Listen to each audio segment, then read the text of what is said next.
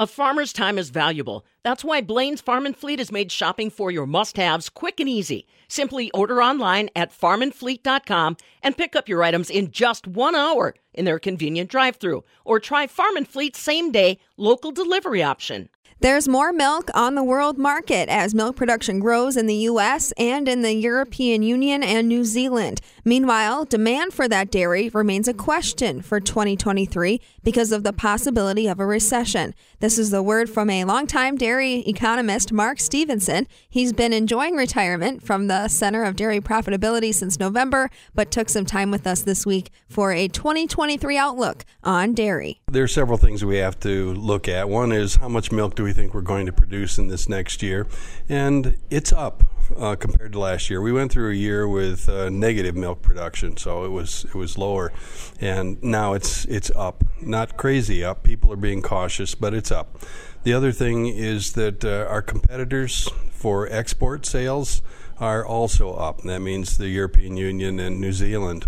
so there's more milk on world markets. Um, and then finally, you have to think a little bit about what do we think is going to happen to the demand or the ask for uh, dairy products. We know those prices have been up, well up at retail, and people have been talking about that, but sales have held up remarkably well so far. But um, I'm more concerned about the general economy and whether we slip into recession. If we do, then you have to wonder about what consumer behavior is or strategy is under those circumstances. Okay, I want to take back to the first thing you said milk production projected to be up in 2023, but cattle numbers are down. Only modestly, and you have to remember we also have production per cow, which is unusual if that's down, and it's been up. So, um, production per cow is going to offset, in my opinion, uh, the slight loss in cow numbers that we may have. Would there be an issue of too much milk on the market if demand is looking so good for dairy products like cheese? Demand for uh, manufactured products, cheese and uh, even butter is held up very well. Yogurt, um, some other things. Fluid milk is the one category, you know, where we still see continuing declining sales. So is the industry f- going to have to focus on boosting those fluid milk sales, or should they just be pointing all their attention to those manufactured products? I, I wouldn't give up on a category like that. I think it's still a substantial amount of our, our sales or accounts for quite a lot of milk. But um, the truth of the matter is that the American consumer has just changed their tastes and preferences.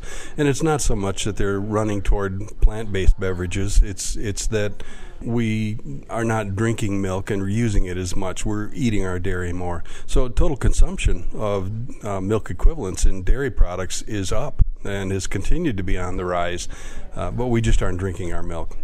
If we look at global consumption and export opportunities, where are we going to find value in, in 2023 for U.S. dairy? we can never um, look away from our near neighbors. Mexico is our biggest uh, consumer for export sales. Uh, Canada is usually number two or number three, so they're they're right up there as well. Um, but if we're looking for new sales opportunities, we're probably going to continue to cultivate Southeast Asia, where we've had quite a bit in the way of increased sales. Uh, you know, particularly to countries like Vietnam and, and Japan and others, cheese sales have been up. That's been kind of a new thing for us too, and we have exported for many years now um, milk powder products, but cheese has taken a noticeable rise in the last two or three years, and we expect that to continue. Another thing you pointed out was potential recession looming on your mind. Are we guaranteed to be going into a recession in 2023? Are we in one technically right now? We aren't in one technically. That doesn't happen until it's declared, um, you know, by uh, the Federal Reserve and others. But what we do have are a lot of the signs that I think are pointing toward that. Not guaranteed. We still keep hoping for what they refer to as the soft landing. You know, so we're fighting inflation, and that absolutely means that we're trying to tamp down people's willingness to buy things, and uh, particularly on credit. And at some point in time, that works, and it is starting to slow inflation. It's, it's not where it wants to be yet, but um, it's slowing. But to do that without actually pushing us into recession is a very difficult thing to do. And we've got a couple of telltale signs, I think, that are indicating that within a year or so, we may be officially declared uh, recession. When that happens, then you have to worry about things like um, employment, and you know, in tech sector, we're seeing a lot of layoffs. So perhaps some of that is starting now, and that that's when it gets to be more problematic for food and, and uh, other kinds of sales of products. Is inflation the only sign of a potential recession? No, um, you have some other things. Uh, one that I like to take a look at a little bit is sounds a little technical, but they call it an inverted yield curve. So you're looking at um, like 30 year treasury bonds and what's the rate of return on those, and what about nearby bonds, three month or one or two year bonds.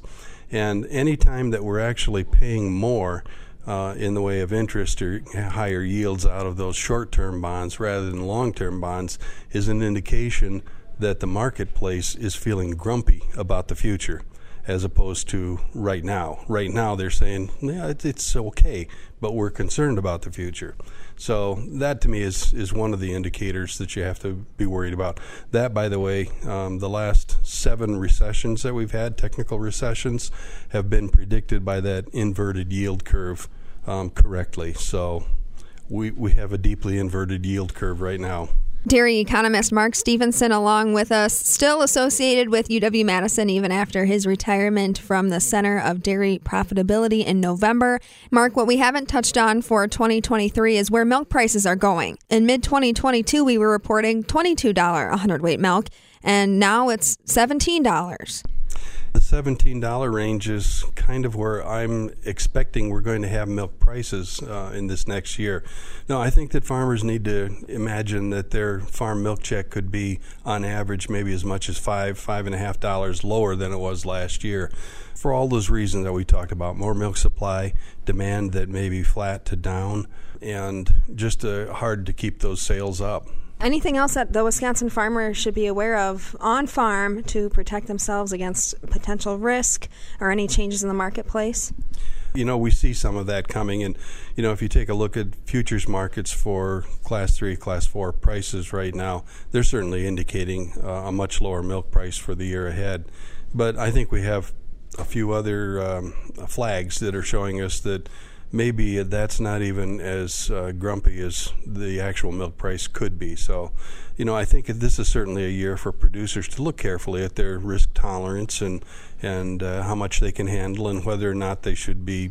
You know, thinking about putting a floor at least under some of their milk production. That's dairy economist Mark Stephenson and former director of the Center for Dairy Profitability at UW Madison. For the Midwest Farm Report, I'm Stephanie Hoff.